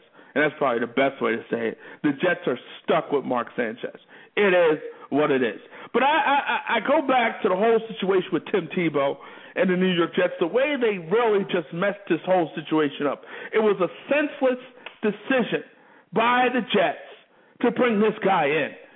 And there's no the way they use, utilize this guy. To me, the only reason you bring him in as, is as a sideshow, is to take some of the attention away from the New York Football Giants, the Super Bowl winning world champion New York Football Giants. Maybe that's why you did it. That's the way you utilize this guy. That's my only explanation. I mean, we all know that Tim Tebow is not a great practice player. Everybody can tell you that about Tim Tebow, but he is a gamer. He is a gamer. But anyway, let's, let's aside from all that, you gave up a fourth and a sixth round pick for this guy. You paid some of his bonus, and he is a glorified punt protector. That's all he's done throughout the course of this year. So you essentially wasted a roster spot. You put him in the Wildcat offense. We've all figured the Wildcat offense out at this point. We've all figured it out. Tim Tebow didn't do anything in that Wildcat offense. He wasn't effective in the Wildcat offense. He didn't do anything special in the Wildcat offense. You could argue that Jeremy Kerley has ran the Wildcat offense better than Tim Tebow. You can make that argument. You can make that argument. But the bottom line is this. You gave a fourth, a sixth, you paid some of his bonus, including his $1.1 million salary this year, for a guy who was a punt protector, a, a special teamer. That, I mean, that's, that's what he basically did. He was a special teamer this year. You wasted all this money on this guy. All this money on Tim Tebow all this money on Tebow, and Tim Tebow gave you nothing. You didn't utilize him. You didn't use, utilize him. And I'll say this. I'll say this. We could call. I mean, you hear it all the time on on Twitter. Tim Tebow, Merril Hoge as well. A lot of people call him a bum. Some people are calling him a fake and a phony. Some people, I mean, because last week we all know there was reports that he had asked out of the Wildcat offense because he wasn't a starter because he was bypassed by Rex Ryan after he benchmarked Sanchez. So we all know the reports that Tebow uh, Summer it's basically he said she he said he said I should say because now Tebow is saying that didn't happen that way. You know, reports are that it did happen that way where he said, you know what, if I'm not going to be a starter, I don't want to be a part of the Wildcat package. I mean, all those things. We we we've heard it all, but the reality is is this: the Jets have had some struggles with Mark Sanchez. He's had, they've had some struggles with Mark Sanchez throughout the course of this season. Mark Sanchez, 50 turnovers in two years. 50 turnovers in two years. That's right, 50 turnovers in two years for Mark Sanchez. That's not good. That's not winning football. That's not winning football. That's the type of football that should put you on the bench. And ultimately, it did put Mark Sanchez on the bench, but you could argue that he should have been on the bench a lot sooner you could argue he should have been on the bench a lot sooner. But I mean, he's had some moments. I mean, the Patriot game he wasn't bad, 328 yards against the Patriots. Obviously, uh, earlier in the season against the Buffalo Bills, where he started out great and they blew the Bills out, and and the Dolphins victory in overtime, he played fairly well. But I mean, all in all, all in all, Mark Sanchez has had some struggles throughout the course of this season. I mean, the butt fumble where he bumped into Brandon Moore, his guard, and he fumbled. I mean, just a lot of just bad moments for Mark Sanchez. The four interceptions the last time we seen him against the Tennessee Titans was absolutely positively awful. God awful, bad, just bad, bad, bad, bad, bad, bad, bad, bad, bad, just bad. He's been bad throughout these past the past two years. He's been awful. I've never been a Sanchez guy. I never have, and I think I never will. Um, do I think he still could be? Someone could do some work with him and, and possibly put him in a good situation to succeed. I think you could. I think Mark, you could win with Mark Sanchez, but I don't know how much you can win. But I think you can win with this guy. He has proven that he has. I mean, he's gotten to the AFC title game two seasons in a row. I mean, so he's proven to be or have some success. He's had some success. But I look at this guy, and I was always thinking he could never get the Jets over the top, and I never thought he could, and he hasn't. And I'm, and in, well, he will be back in 2013 more than likely because of the cap number. You're going to have to bring him back. It's cheaper to keep him. You know, it's, che- it's cheaper to keep him. So the, the Jets are more likely going to keep Mark Sanchez in 2013. So I can understand this move and an opportunity to possibly get him more, give him more confidence, get him some confidence going into the off season. Let him play against the Buffalo Bills, a team he's had some success against. I mean, first game of the year, he had a lot of success against the Buffalo Bills. Big time numbers against the Buffalo Bills in Week One, four touchdowns in that game. So he three touchdowns, I should say, in that game against the Buffalo Bills in week one. So he had a lot of success against this Bills team, and so uh, maybe that success can go with him. Maybe he can have some success this final game of the season against the Bills, and maybe he can take this success into the off season. Maybe this will give him some confidence into the off season. Maybe, maybe, maybe, maybe, maybe, or maybe not. I mean, maybe he is who he is, and it is what it is. But obviously, Tim Tebow is a guy who's not going to be in the plans for the New York Jets 2013. He's not in their plans. And, and reality is, he really was the way he was used. You, you didn't think he was in their plans in 2012. I mean, it was just uh, an abysmal waste of time. It's just a flat out waste of time. And with Mark Sanchez, not Mark Sanchez, with Tim Tebow. I mean, it was a wasted roster spot. Boomer Esiason said it back in the offseason. This was a wasted roster spot. The Jets should cut Tim Tebow. And I, I look at him and what he said at the time, and you know, I didn't say I disagreed really because, you know, Wildcat offense. I mean, come on, Wildcat quarterback. Unless you were hell bent on using this guy a lot in 2012, using him a lot in the Wildcat offense, using him, you know, in this Wildcat offense. I mean, unless you, or even using him as a quarterback if things got a little messed up and Mark Sanchez faltered. I mean, uh, it's just you look at Tebow and the way they utilized him, only threw eight passes in 2012. I mean, that's really nothing at all. Really nothing too exciting with this guy. And even as a rusher, I mean, he only had 32 attempts as a rusher, 102 yards, 3.2 yards a carry. Again, nothing special from Tim Tebow. He was a wasted roster spot, as Boomer Esiason astutely said in the off season. And it turns out he is. He has been. And whether that's his fault or not, I don't know. I know there was a quote about Champ, Champ Bailey had a quote in talking about in terms of him being a gamer, him being a horrible practice player, but being a big time gamer. And, and say what you want, will about Tim Tebow and his passing numbers, and and some of the things he's done throughout the course of his career and what he did last year in Denver. Obviously, the numbers are not eye popping, but if you're about ground and pound like the Jets are, if you're about you know playing a ball control offense and relying on your defense to help you, Tim Tebow is not a bad guy to go with. I mean. We've seen what he did in Denver. He got them to the playoffs. A team that was left for dead. A team that was one and four at one point. A team that was essentially in the Andrew Luck sweepstakes.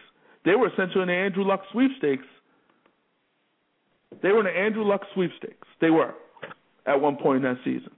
They were in the Andrew Luck sweepstakes. The Andrew Luck sweepstakes. That's where they were. That's where they were in the Andrew Luck sweepstakes. That they were they were they were fighting for Andrew Luck status. I mean, they were they were fighting for Andrew Luck or RG three. That's what the Denver Broncos were at one point in 2011. Then Tim Tebow came back, came out and, and changed some things, changed the culture. The defense started playing better. The team started playing better. I mean, and the thing about Tim Tebow, the thing about him last season, say what you will about the guy, he did win a playoff game that is more playoff victories than Matt Ryan, the same amount of playoff victories as uh, Tony Romo. But you look at him, one thing he didn't do was turn the football over. He did have seven fumbles, which is which isn't good, but he only had six interceptions and 12 touchdowns. Obviously, the completion percentage at 46.5% is not good. That's something that that has to get better. But the thing about it is, he revitalized the Denver Broncos. He revitalized that team, that franchise. And ultimately, he was replaced by Peyton Manning. You can't really argue with that. It's Peyton Manning is Peyton Manning is Peyton Manning. It's Peyton Manning. So you can't really argue with that. You can't argue with that. You can't. But anyway, Tim Tebow, it is what it is with him. And we all know that Tim Tebow will be in Jacksonville probably at season's end. And we'll see what happens there. You look at now, I want to go to the NBA now, and I want to look at the new the Brooklyn Nets, I should say. I wanted to say New Jersey Nets. I keep wanting to say New Jersey Nets, but the Brooklyn Nets. And what happened with them this week? Avery Johnson was let go by the Nets. This is after 28 games. This is after the Nets, who after 28 games were 14 and 14. This is after Avery Johnson was the coach of the month in November. This was after Avery Johnson, and then the Brooklyn Nets were off to a fairly good start, but they've had some struggles in December, big time struggles in December, and ultimately that cost Avery his job. But you can also argue that Deron Williams may have cost Avery his job. If Deron Williams came out and said he had some issues with the offense, and ultimately those issues, those that came out a poor December for the Nets. Was the December that the Nets had was not good. Obviously, was was horrible. They're, they're having a horrible December at this point. They did win yesterday. PJ Car- Carlesimo is their interim coach. They did win yesterday. But again, all in all, the Nets are having a tough time, a tough time in, in December, and ultimately it cost Avery Johnson his job. And the Nets again, 14 and 14 at this point, only 28 games into the season, and then he's gone.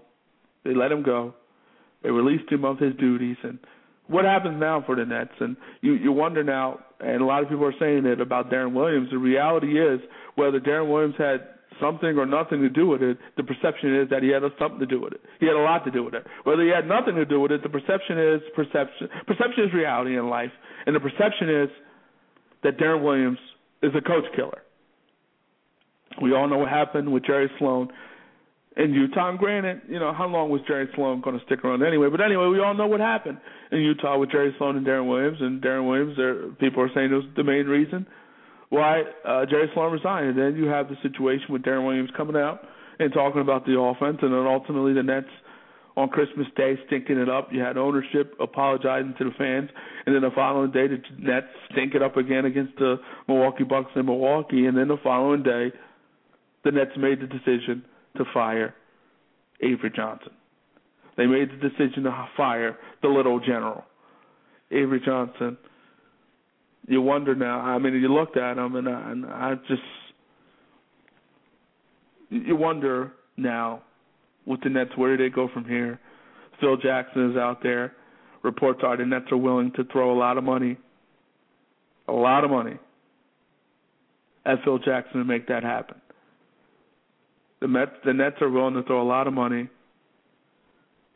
at Phil Jackson to make that happen. Those are the reports. So Jeff Van Gundy also is a name that you're hearing. So you're hearing some names.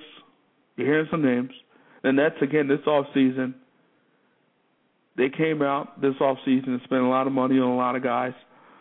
Ultimately, ultimately, they went out and you know they they went out and, and got a lot of paid a lot of money for a lot of guys, bringing up Brook Lopez back for a lot of money, Gerald Wallace also, Joe Johnson trading for his big time salary, Deron Williams giving him big time money. The reality is, the Nets, uh, the expectations for the Nets were were high. You could argue maybe they were a little too high. You could argue also that it is still early in the season. You could argue that okay, you're bringing in a lot of different players, new players. Chemistry could be an issue. You can make all those arguments. You can make all those arguments, but the reality is, you know, the Nets were built to win. Now, you know, you wanted to make. You're going to Brooklyn. You want to steal some attention from the Knicks. You want to, you want to, you want a big splash, and the Nets were looking for that big splash, and it hasn't happened with Avery Johnson. Hasn't happened to this point. I mean, it started off very good for the Nets, and now this month it, it's gotten bad. It's gotten bad for the Nets, and even after, I was thinking to myself, and I, even after what Deron Williams said coming out, then after the performance that the Nets had on Christmas, and then the performance they had in Milwaukee, you knew possibly the days were numbered for Avery Johnson. The number, the days were numbered, and Avery Johnson ultimately was fired. And now the Nets have moved on. I mean, unless to me, you know, and and I was looking at the the Lakers situation. You had an opportunity with Phil Jackson, you bypassed him, and we don't know if Phil has interest in the Nets. And uh, you know, you could argue that the Nets aren't really built to win a championship today. You can make that argument that they're not built to win a championship today. But anyway, anyway, Deron Williams has not been playing well this season. His, his numbers are definitely down, and at this point, because of the perception that you know Deron Williams is a coach killer and was one of the reasons that Avery Johnson was let go. He was one of the reasons that um, Jerry Sloan was let go because of that perception. Because of that perception, right now, the pressure is now on Deron Williams. It's on Deron Williams now. The pressure is on Deron Williams. His numbers are down. His numbers definitely are down. 16 points a game for Deron Williams. Under 7.8 assists, a little bit under 8 assists a game. Field goal percentage at 40%, so field goal percentage is down for Deron Williams. And you look at, let's just look at his numbers in years past. I mean, 2010, 2011, he was at 45% in terms of field goal percentage, and the numbers that he put up was 21 points a game for the Jazz. I mean, look at the first three years. Uh, let's look at the last three years for Deron Williams. 2010, 2011, came over to the Nets, played the final 12 games with the Nets, but and played obviously 53 games with the Jazz. But in that season, with the Jazz, he's averaged 21 points a game, and with the Nets, he averaged 15 points a game. Could it be the Avery Johnson effect? Could it be the offense is not geared or, or tailor made for uh, Deron Williams? A possibility. I mean, Deron Williams likes to pick and roll. And he ran a lot of pick and roll with the Utah Jazz. But his field goal percentage is a little alarming. I mean, even with New Jersey last year, I mean not last year, uh yeah, last year, his field goal percentage was at 40.7%. So the field goal percentages have gone down with Deron Williams since he has come to the Nets. I don't know if that's Avery Johnson. I don't know what, who, who do you blame for that. Is, is it the offense? Because his field goal percentage is down. I mean, with the the Utah Jazz in 2007, 2008, he was at 50 percent. With the Utah, Utah Jazz 2008, 2009, 47 percent. Utah Jazz 2009, 2010 season, 46.9 percent, basically 47 percent. And then he gets traded to New Jersey late in the season. Um, in 2010, 2011, 34% field goal percentage. And then 11, 2011, 2012, granted, talent was a little diminished in New Jersey, but again, 40% shooting percentage, and now this season, 40.2% field percentage, field goal percentage. So he's in the 40s, and his percentages have gone down since he's been with the New Jersey Nets, the Brooklyn New Jersey Nets, however you want to say it, but it's obviously Brooklyn Nets, but he's played with the New Jersey Nets when they were in New Jersey at one point. So anyway, his percentage field goal percentages are down since he's been with the Nets. The percentages are down. I mean, is it a byproduct of the offense that he's in? Is it the offense? Could you blame the offense? Can we blame the offense? I don't know. I don't know, but uh, the reality is at this point, Deron Williams is a, considered a coach killer. At this point, Deron Williams, the pressure is on you to step up your play. Charles Barkley, Shaq called you out. It's time for you to step up your play. If perception is perception. Reality is one thing, perception is another. We all know perception is reality in the country, in this world that we live in. It is what it is, Deron. You're making big time money, you're in a big time market, you're going to get big time attention. It is what it is. Now it's time for you to step up and play big time basketball for the Brooklyn Nets and prove to everyone and prove to the fans out there, prove to the to the critics out there that you know what? I can ball. I'm still an elite point guard in this game. I'm still one of the best who, who's doing it as a point guard in this game. So we'll see. We'll see. We'll see what happens with Deron Williams moving forward. I don't know. Should be interesting. Now, what the Nets do now in terms of their coaching is it Phil? Is it Jeff Van Gundy?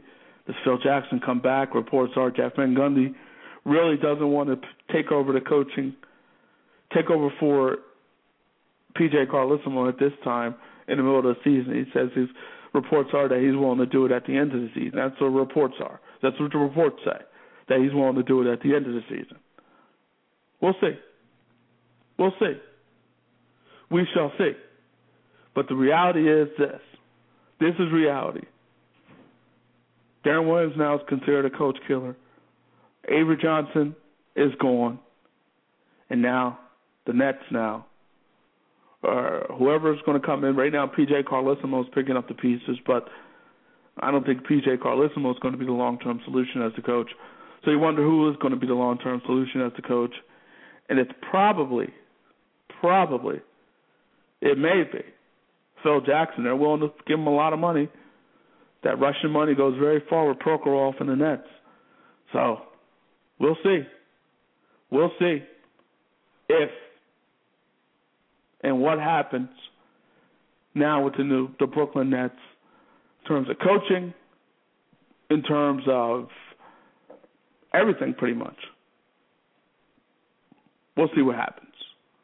We shall see what happens now, and it should be very interesting to see how this whole thing plays out. But anyway, the Nets have been a disappointment. They really have. There's no doubt about it. They have been a disappointment this year. 14 and 14. They got off to a great start, but right now they're 14 and 14 and struggling and struggling. Are the Nets a championship team? Probably not. Maybe Phil Jackson changes some things. Who knows? Maybe bringing in a Phil Jackson changes some things, but or whoever coach they bring in.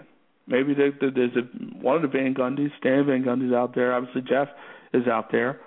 So who knows? Who knows how this whole thing plays out.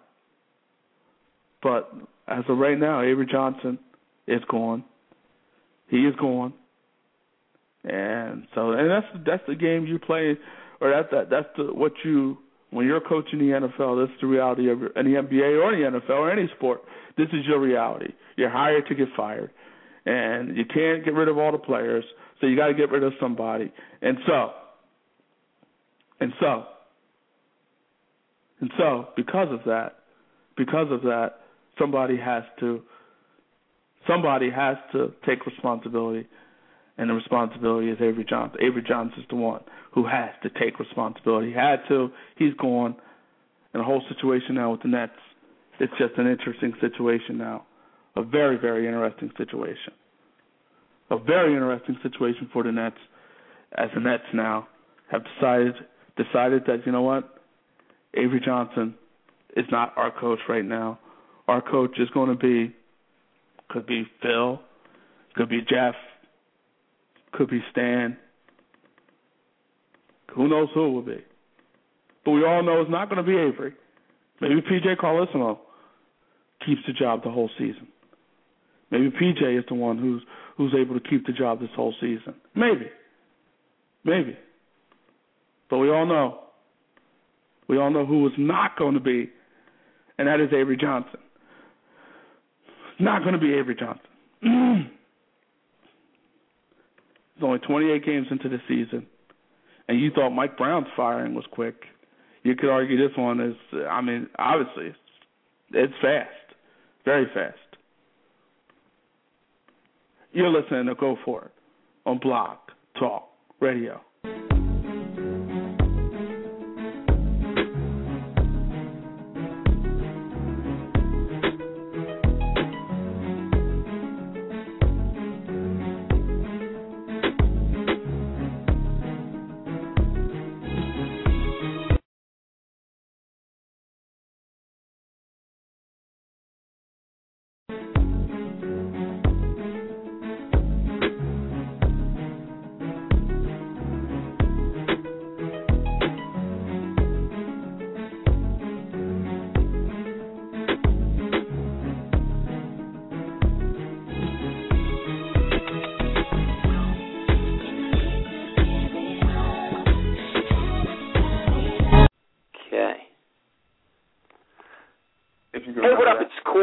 Almeida, aka Corey Live, host of Picturica on the Hub and warm-up host for American Idol and Dancing with the Stars. And right now, you are listening to Go For It on Blog Talk Radio with my man Paulie G and Jeremy.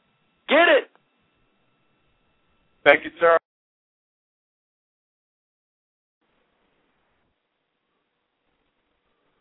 And we're back here on Go For It. And we're, and we're, we're the, the end of the year is upon us. 2012 is about to turn into 2013. A lot of great, a lot of people with a lot of success in 2012. A lot of people plan on having a lot of success in 2013. But it's been a great year for a lot of people, a lot of athletes. LeBron James. 2012 was good to LeBron James. 2012 was very good to LeBron James, and we saw the year that LeBron James had in 2012. It was an amazing year. He finally got that monkey off his back. Finally won an NBA title, which is exciting for him, very exciting for him. And uh, the perception had changed for LeBron James in 2012. The perception changed for LeBron James in 2012. So 2012 was good to LeBron James. Very good for LeBron James. Very good to him. Very good for him. LeBron James 2012 was good to him. And 2012 probably is going to be pretty good to him as well. 2012 is 2013 is probably going to be good to him as well. And you look at this, this has been a great year for a lot of people. Great year for a lot of people.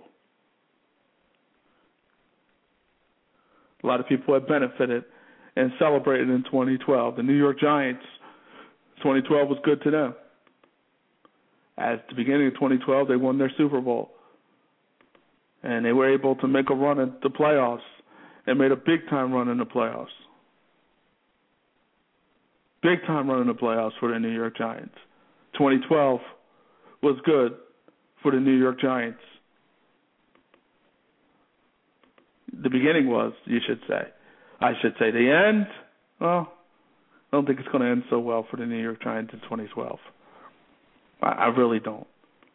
I don't think it's going to end so well for the Giants in 2012. I really don't. Started good, but it's not going to end well. I mean, they they've had a swoon. I mean, it was just awful for the Giants. Awful for the New York Giants.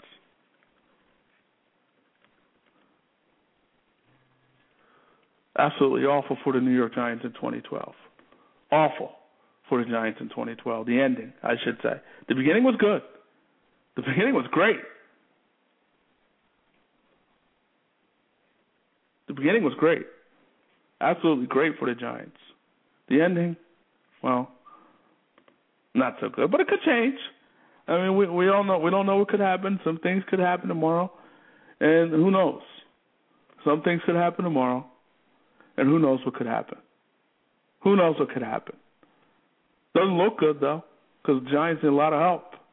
They need a lot of help, a lot of help, if they want to get to where they want to get and go where they want to go.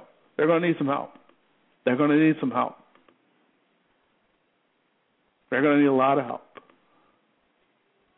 We shall see if they get that help tomorrow. We shall see if the Giants get that help tomorrow. Because they sure are going to need it. You sure are going to need it, Giants. You sure are going to need that help if you want to get to the playoffs. You're going to need help. And then you look at 2012, and it's been a year of the rookie quarterbacks Russell Wilson, RG3, Andrew Luck, and success that they've had in this season. They've had some success this season. They had some success this season. A lot of success. Some could say it's some playoff success coming up. In terms of the closer, the closer locked in, they're going to get in. The Redskins, they win tomorrow, they're probably going to they're going to get in. Not probably, they win tomorrow, they're in. Russell Wilson and Seahawks, they're in. So uh, the year of the rookie quarterbacks. I mean, these quarterbacks have stepped on the scene and, and really played big time football for their respective teams. Really have played big time football for their respective teams. Put up big time numbers for their respective teams in 2012. In 2013, we'll see what happens. We'll see how 2013 is going to turn out for these guys as the playoffs get started. We'll see if that success can go in to the playoffs. Even Colin Kaepernick, a guy, young quarterback, essentially a rookie, he stepped in and has been impressive for the San Francisco 49ers. He's put up big time numbers for the San Francisco 49ers. And he's one of the reasons the 49ers are still one of the favorites to get to the Super Bowl. So a lot of success for a lot of young quarterbacks in 2012. 2012 has been a year of the comeback. Peyton Manning, Adrian Peterson, guys who coming off big time major injuries. Peyton, his neck, Peterson, his ACL. Guys coming off big time injuries. Big time injuries. And guys who've came off these injuries and are still able to have success and be successful for their respective teams. So these guys, I mean, Peyton Manning, you could argue is the MVP. You can argue the AP, Adrian Peterson, is the MVP. I don't know. I'm going to say Peyton Manning. His team, 10 game winning streak. His team, going to be 13 and 3. His team probably will at least get the top one of the top seeds in the AFC. His team, the Denver Broncos, have had a lot of success. A lot of success. A lot of success this year. And that is because of Peyton Manning, because that defense, of course, in Denver. The Denver Broncos have had a lot of success. Broncos have had a lot of success this year. And that is because of Peyton Manning. And Tebow in 2012, I mean, 2012 was end, ended fairly well for Tebow. 2012 ended, uh, well, began fairly well for Tebow, I should say. And then really hasn't ended well for him. Has not ended well for Tim Tebow. Has not ended well at all. It's been a miserable 2012 for Tim Tebow. Miserable 2012 for Tim Tebow. Miserable. He's been absolute. It's been absolutely miserable for Tim, Tim Tebow in 2012. Miserable. He's had a bad year. He has had a bad year. Absolutely a bad year. You're listening to Go For It on Blog Talk Radio.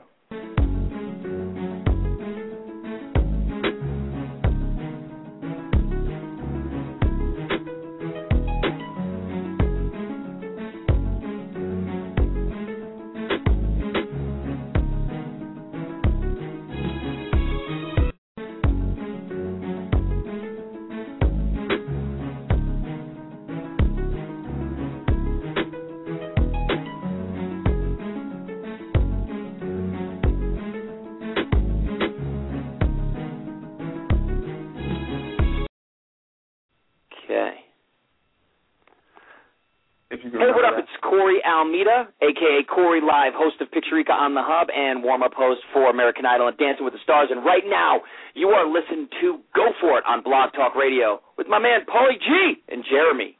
Get it! And we're back. Still working to get Lorenzo Alexander, who's uh, newest member of the Pro Bowl and one of the big time members for the Washington Redskins as they prepare for their big game tomorrow. Still waiting to get him on, trying to get him on, still working to get him on. Um, He was scheduled to join us today.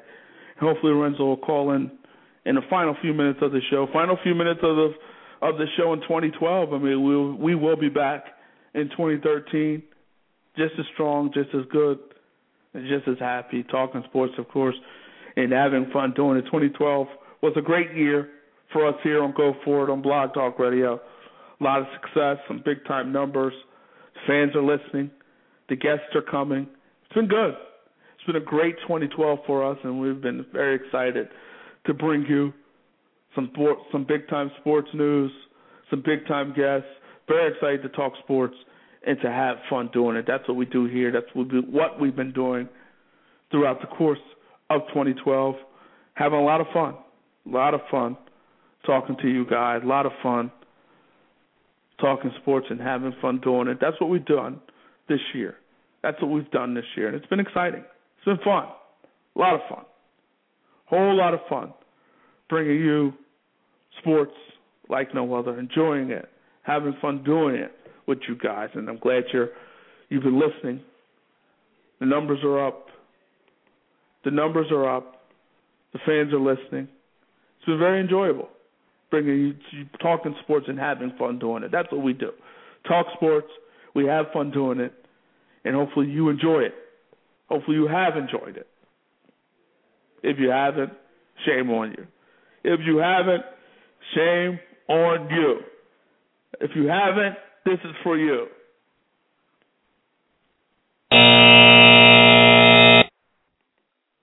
If you haven't listened, that's for you. That is for you. Again, we have hopefully Lorenzo Alexander will call in, the next few minutes before we get off the air. But let's just look at some of these big games tomorrow. Let's start with the Redskins and Cowboys. I had the Redskins winning the winning the division and getting and winning the NFC East a few weeks back. I guess ultimately I have to stick with that. I guess I have to stick with that. I guess I have to stick with it. But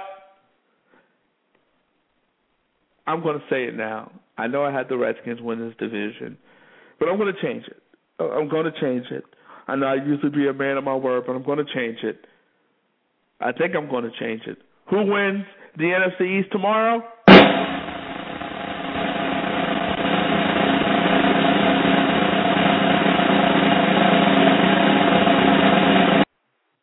the Cowboys. The Cowboys win it tomorrow in Washington. I expect Tony Romo to have a big time performance. Dez Bryant to continue to play the type of football he's played throughout the course of this year. I expect the Dallas Cowboys to win the NFC East tomorrow. I know it's a change from what, the way I thought earlier in this, well, a few weeks back, and even earlier in this show. I was on the fence, but I've gotten off the fence the Dallas Cowboys win tomorrow and win the NFC East. Who gets the first seed in the AFC? Drum roll.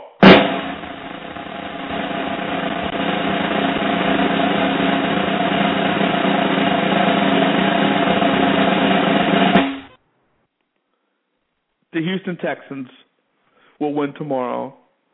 They will beat the Colts, and they will get the first seed in the AFC who will get the second seed in the NFC.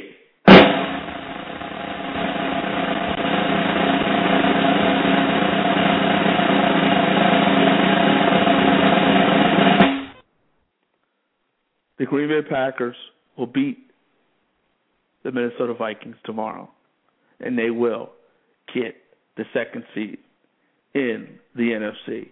I expect Aaron Rodgers and those boys to come out play big time football. And I think, I think, no, I know that the Green Bay Packers will win the NFC. We'll get the second seed, I should say, in the NFC. Who will get the final wild card spot in the NFC?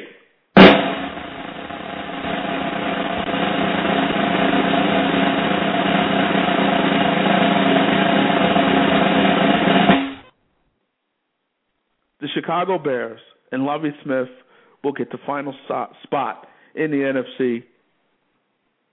They will get the final spot. They will beat the Detroit Lions, and ultimately the Minnesota Vikings will lose to the Green Bay Packers. That's the way it will play out. That's the way it will play out tomorrow. It should be very, very exciting. Let's add some more. Will the New York Giants beat the Philadelphia Eagles tomorrow?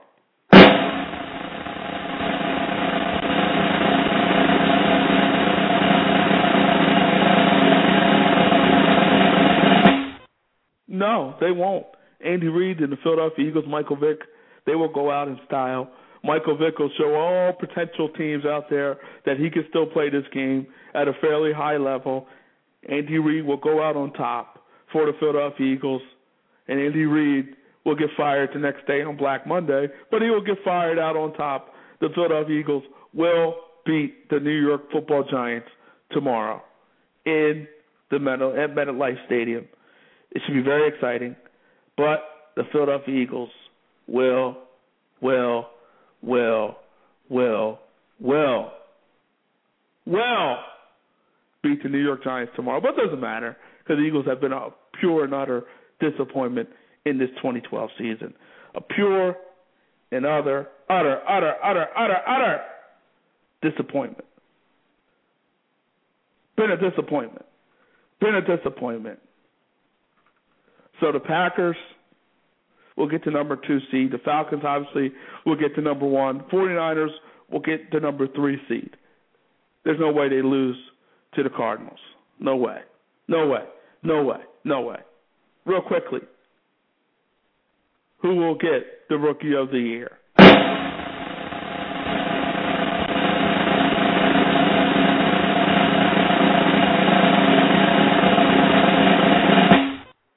Don't care who's going to get it. Here's who should get it. RG3 should get it. RG3, 20 big touchdowns, only five interceptions, 3,000 yards passing, over 700 yards rushing, 104 quarterback rating. This Redskin team was left for dead. RG3 has resuscitated the Redskins and has put the Redskins in position to win the NFC East. Unfortunately, they won't win the NFC East. Tony Romo and the Dallas Cowboys will win the NFC East. Dez Bryant and the Dallas Cowboys will win the NFC East. Jason Garrett and the Dallas Cowboys will win the NFC East. That's what will happen tomorrow.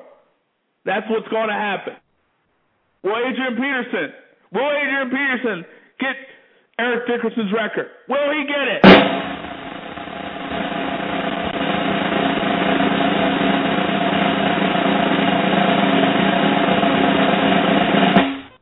No, he will not. He will fall just short.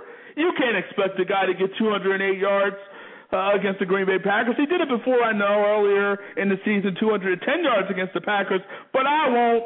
I don't expect that to happen tomorrow. I don't expect it. Who will win the MVP?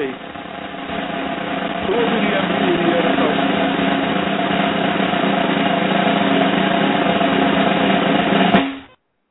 Peyton Manning will, 31 big touchdowns. The Broncos will go into the playoffs on an 11 game win streak. He's been special. The Broncos have been special. He's made a big time comeback from a neck surgery. People don't do that, folks. People have come back from ACLs. Not many come back from necks. Peyton Manning, comeback player of the year, MVP. He's all that. I want to thank you guys for listening to this show. You can listen to other shows. You can listen to this show and other great shows at blogtalkradio.com slash PK where you can listen to this show and other great shows. Follow us on Twitter at Go For It Game. We were expected to be joined by Lorenzo Alexander. Been trying to get in touch with him. I don't know what happened. Hope all is well with him, but we'll try to get him on at another time. But again, enjoy your new year. Be safe. Have a safe new year. Take care of yourself. Don't do anything crazy out there. If you're going to drink, get a designated driver. Please, please, don't drive drunk. Be smart. If you're going to party, make sure you party smart. If you're going to have a good time, make sure you have a good time smart. Enjoy your new year. It's been great. It's been great. 2012 has been good to us. 2013 she'll be even better for us. Will we have a great year in 2013 on this show? Will this show have a great year in 2013?